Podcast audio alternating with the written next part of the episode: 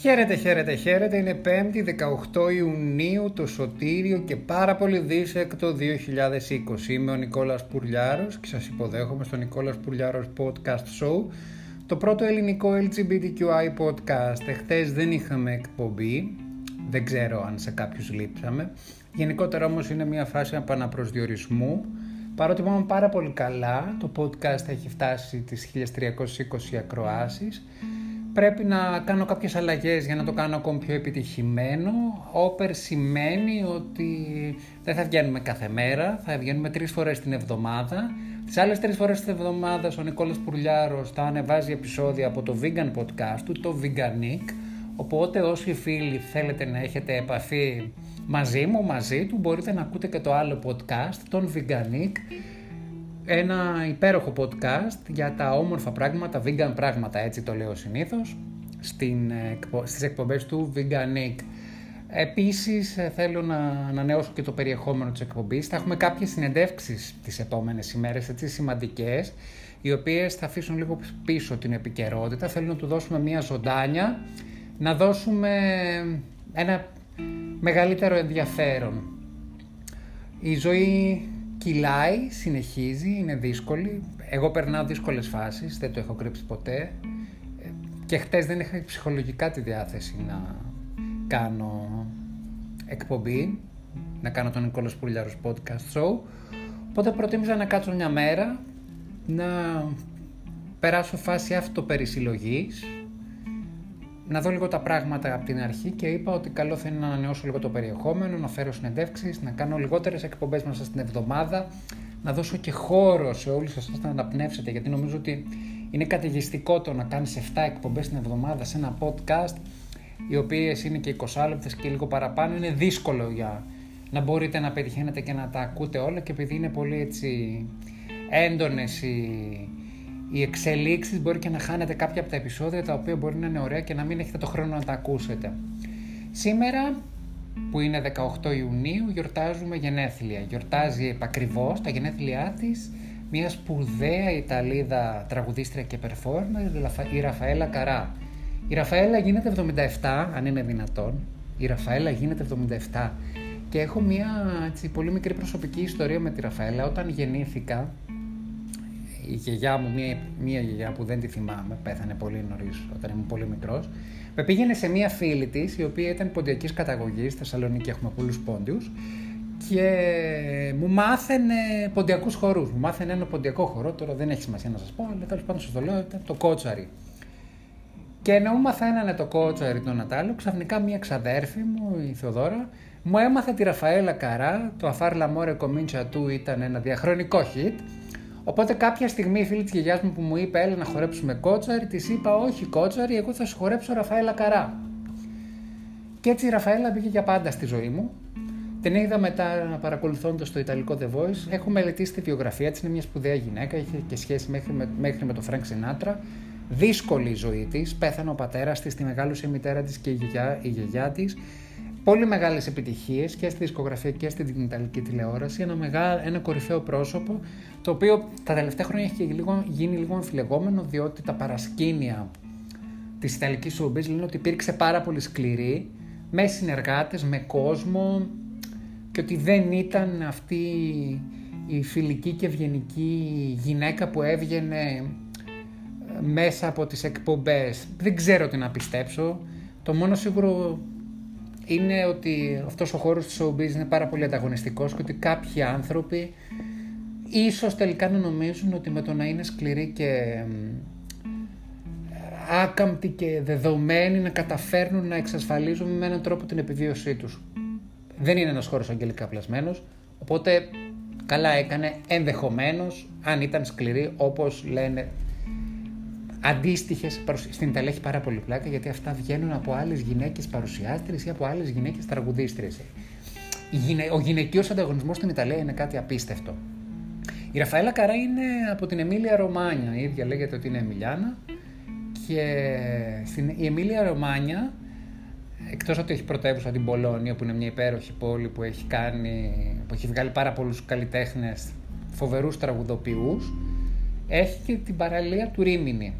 Το Ρήμινι είναι διάσημο τουριστικό θέρετρο Και πάει πάρα πολλοί κόσμος εκεί. Και τώρα λόγω του. Το Ρούμινι έχει και ένα πολύ διάσημο gay pride. Τώρα λόγω του κορονοϊού το pride το οποίο πρόκειται να γίνει στις 25 Ιουλίου δεν πρόκειται να γίνει. Ωστόσο, ο, ο τοπικός LGBTQI σύλλογος αποφάσισε να κάνει κάτι για να δείξει ότι η LGBTQI κοινότητα παραμένει ακμαία.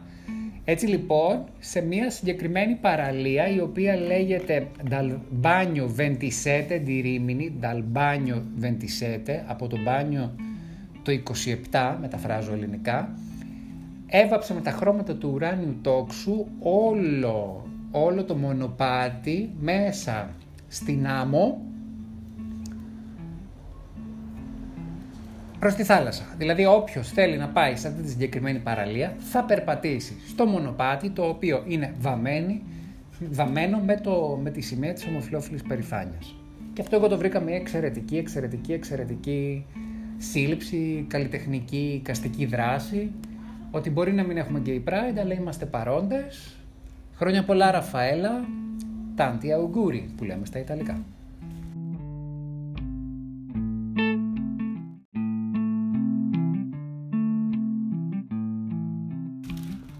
Ο Μπεν Μπιάρσεν είναι αστυνομικός, ζει στο Queensland της Αυστραλίας και έγινε διάσημος στις αρχές του Ιούνιου όταν γνωστοποιήθηκε ποια είναι επακριβώς η επαγγελματική του δράση στην πόλη του.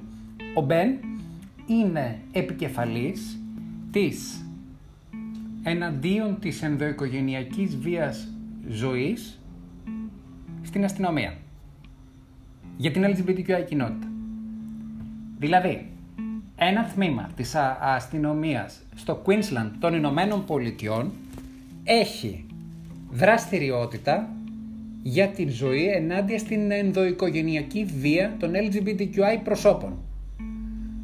Πράγμα που σημαίνει ότι ο Μπεν λαμβάνει από το, στο Queensland των, της Αυστραλίας καταγγελίες για ενδοοικογενειακή βία σε LGBTQI ζευγάρια και αναλαμβάνει να σώσει ανθρώπους. Θα μου πείτε, το βρίσκεται παράξενο, το βρίσκεται περίεργο, το βρίσκεται κάπως. Δεν είναι καθόλου κάπως. Μελέτες έχουν αποδείξει ότι τα LGBTQI πρόσωπο σε ποσοστό 62% έχουν ζήσει έστω και ένα περιστατικό ενδοοικογενειακής βίας μέσα στη σχέση τους ή μέσα στο γάμο τους. Απλά αυτά τα ποσοστά δεν έχουν γνωστοποιηθεί γιατί τα LGBTQI πρόσωπα δεν βγαίνουν ποτέ να καταγγείλουν. Και δεν βγαίνουν ποτέ να καταγγείλουν γιατί πιστεύουν ότι η αστυνομία δεν θα τους ακούσει ποτέ. Δηλαδή, μία σχέση ανάμεσα σε δύο άντρες. Αν υπάρχει ενδοοικογενειακή βία και ο ένας καταγγείλει τον άλλον. Θα σκεφτούν κάποιοι, μα είναι δυνατόν. Είναι άντρας, είναι δυνατός, είναι ισχυρός. Δεν είναι έτσι.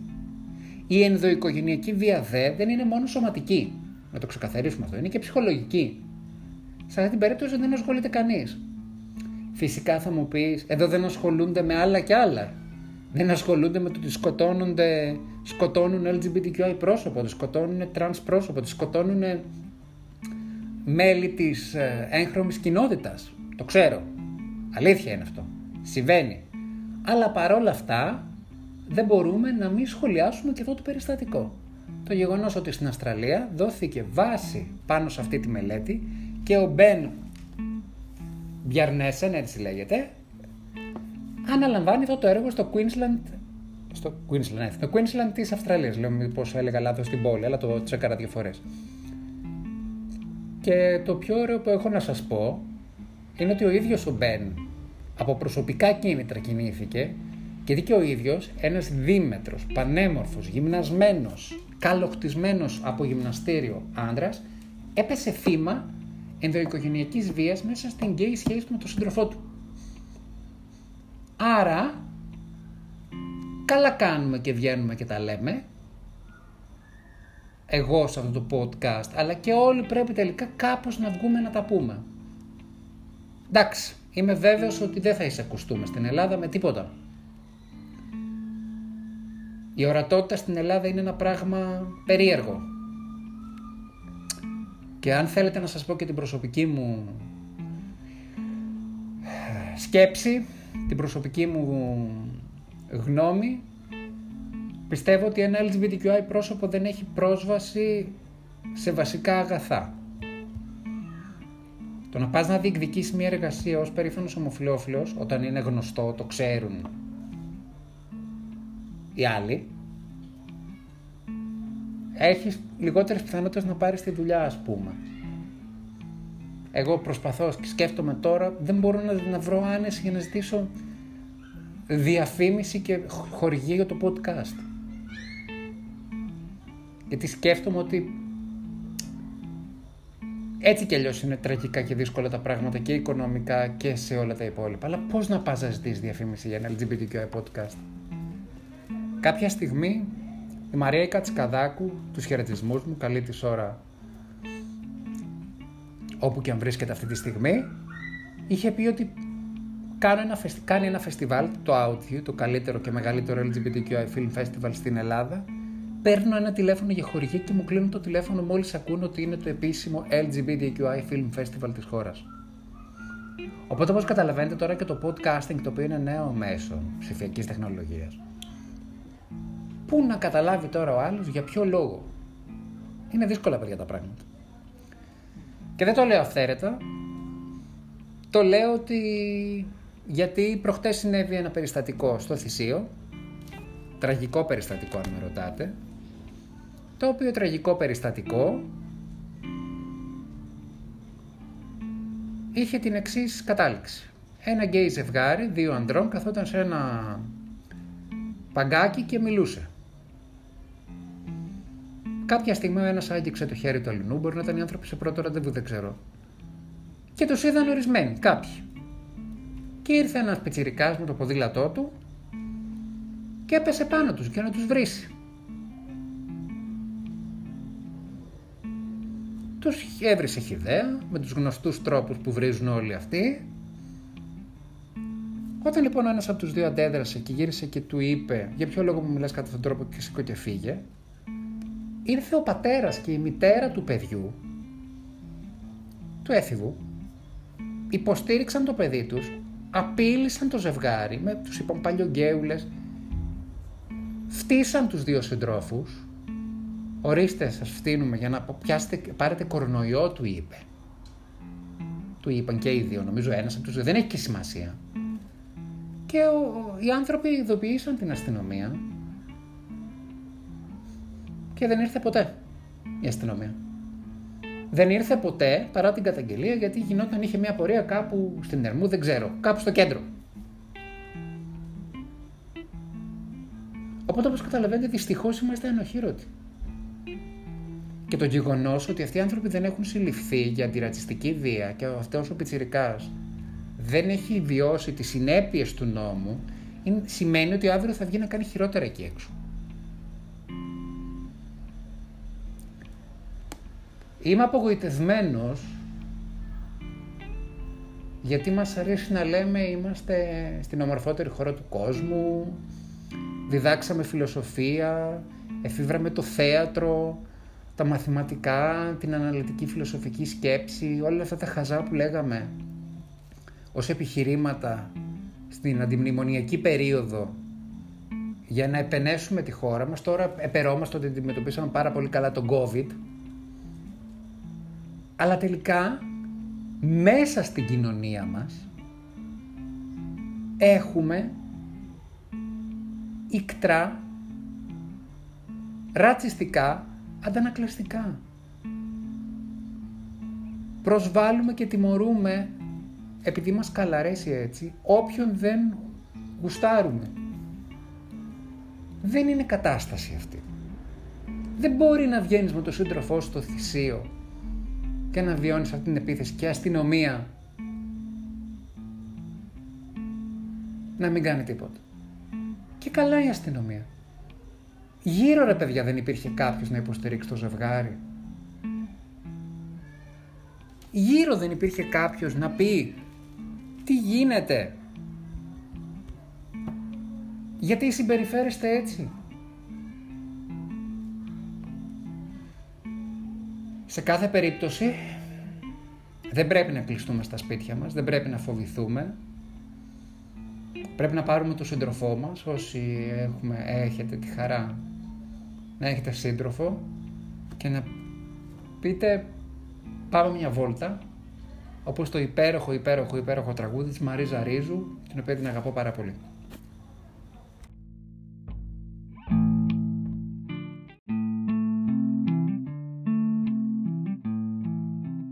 Και ενώ η ελληνική επιχειρότητα μας έχει δυσαρεστήσει κάπως, οφείλω να το ομολογήσω, έχουμε κάποια καλά νέα από την Ινδία, συγκινητικά.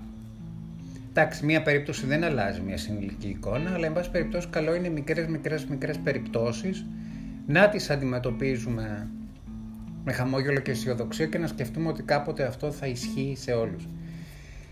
Στην Ινδία λοιπόν έγινε ένας γκέι γάμος ανάμεσα σε δύο άντρες.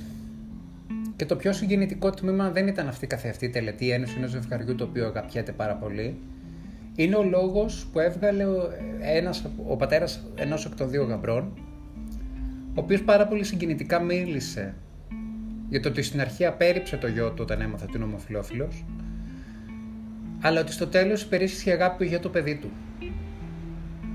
Σκέφτηκε ότι αν αποδεχθεί το γιο του το 50% των γνωστών του θα σταματήσει να του μιλάει αλλά τελικά κατέληξε στο ότι αυτό το 50% άμα σταματήσει να του μιλάει για αυτό το λόγο είναι ένα 50% ανθρώπων τον, του, τους οποίους δεν θέλεις δίπλα του. Και σκέφτηκε ότι θα πορευτεί με το 50% με εκείνον οι οποίοι θα είναι δίπλα του και θα υποστηρίξουν την απόφασή του να υποστηρίξει το παιδί του. Παραδέχθηκε ότι ήταν ο πρώτος γκέι γάμος στον οποίο πήγε, όπως και για πολλούς ήταν ο πρώτος ε, γκέι γάμος, από τους καλεσμένους εννοώ. Αλλά τελικά αυτό που υπερίσχυσε ήταν η αγάπη. Όλοι περάσαν υπέροχα σε ένα πάρτι το οποίο στήθηκε για να εορταστεί αυτή η στιγμή ένωσης δύο ανθρώπων και όλα ήταν όμορφα. Και ο πατέρας έκλαψε, συγκινήθηκε. Όπως πρέπει να συμβαίνει κάθε φορά. Λυπάμαι που το λέω, σε πολλές περιπτώσεις και στη χώρα μας ισχύει αυτό. Οι γονείς δεν θέλουν τα παιδιά τους να βρουν κάποιον στη ζωή τους. Τους βολεύει να τους σκέφτονται μόνος, γιατί δεν θέλουν να σκεφτούν ότι ο γιος τους, η κόρη τους κάνει, έχει ερωτική επαφή με ένα άτομο του ιδίου φίλου. Και μπορεί ναι με να κάνουν τα στραβά μάτια, να λένε εντάξει το δέχομαι, το έχω δεχτεί, σε υποστηρίζω και αυτά, αλλά από κάτω η ομοφοβία τους ξεχυλίζει.